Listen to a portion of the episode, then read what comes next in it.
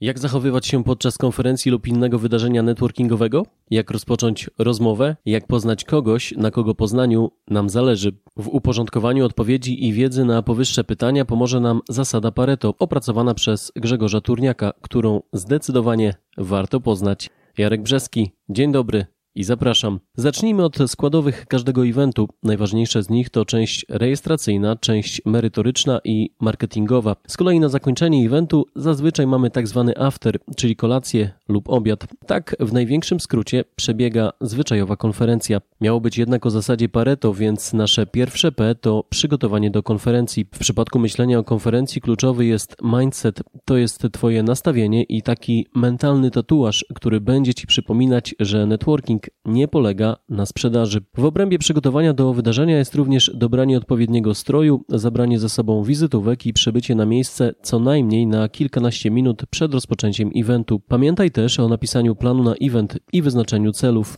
Przykładem tego ostatniego może być chęć poznania trzech nowych osób lub jednej konkretnej osoby, choćby z Twojej branży. Kiedy już jesteś na miejscu i starasz się zrealizować założoną strategię, jest jeszcze minimum jedna rzecz, która może Ci w tym przeszkodzić. Brak umiejętności lub odwagi do przełamywania pierwszych lodów w kontakcie z nowymi osobami. Ale spokojnie, jest kilka sprawdzonych sposobów lodołamaczy. Pierwszy z nich to pozytywne nastawienie, szczery i naturalny uśmiech. Spróbuj właśnie teraz przed ekranem komputera, smartfona czy tabletu. Opcja numer dwa, nieco trudniejsza, polega na tym, że podczas eventu stoisz na wprost drzwi z filiżanką kawy czy herbaty i starasz się witać nowo przybyłych. W ostateczności możesz też poprosić o pomoc organizatora lub jednego z gości konferencji. Z pewnością zadbają, abyś poczuł, poczuła się pewnie i przedstawią cię osobie, której warto być przedstawionym. Trzecie P jest logiczną i naturalną kontynuacją etapu lodołamacza. Tak, small talk. I tak, wiem, Polacy niespecjalnie za tym przepadają. Gadka szmatka, rozmowa o niczym, gadanie o pogodzie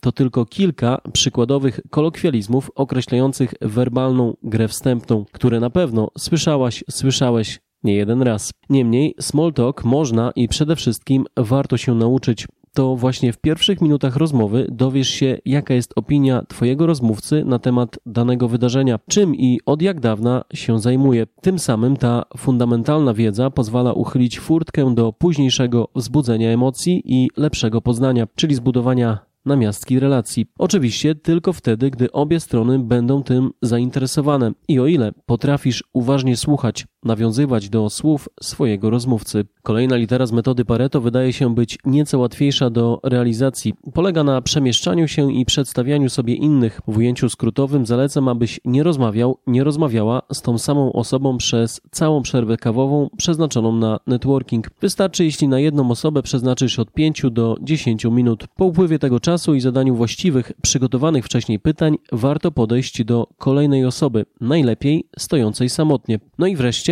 Ostatnie P to follow-up, czyli swojsko brzmiące podtrzymanie kontaktu. Po poznaniu nowej osoby sięgnij po zasadę 24-7-30. Na czym ona polega? W ciągu 24 godzin od pierwszej rozmowy wyślij e-mail z podziękowaniem za spotkanie. Najlepiej nawiązując do treści small talk. W ciągu 7 dni ponów kontakt i spróbuj umówić się na spotkanie w cztery oczy, które z założenia powinno trwać dłużej niż wasza pierwsza rozmowa. To wszystko na dzisiaj. Przypominam, że networkingową wiedzę znajdziesz również na kanale YouTube Networking w biznesie. A jak ty postrzegasz konferencje i spotkania biznesowe?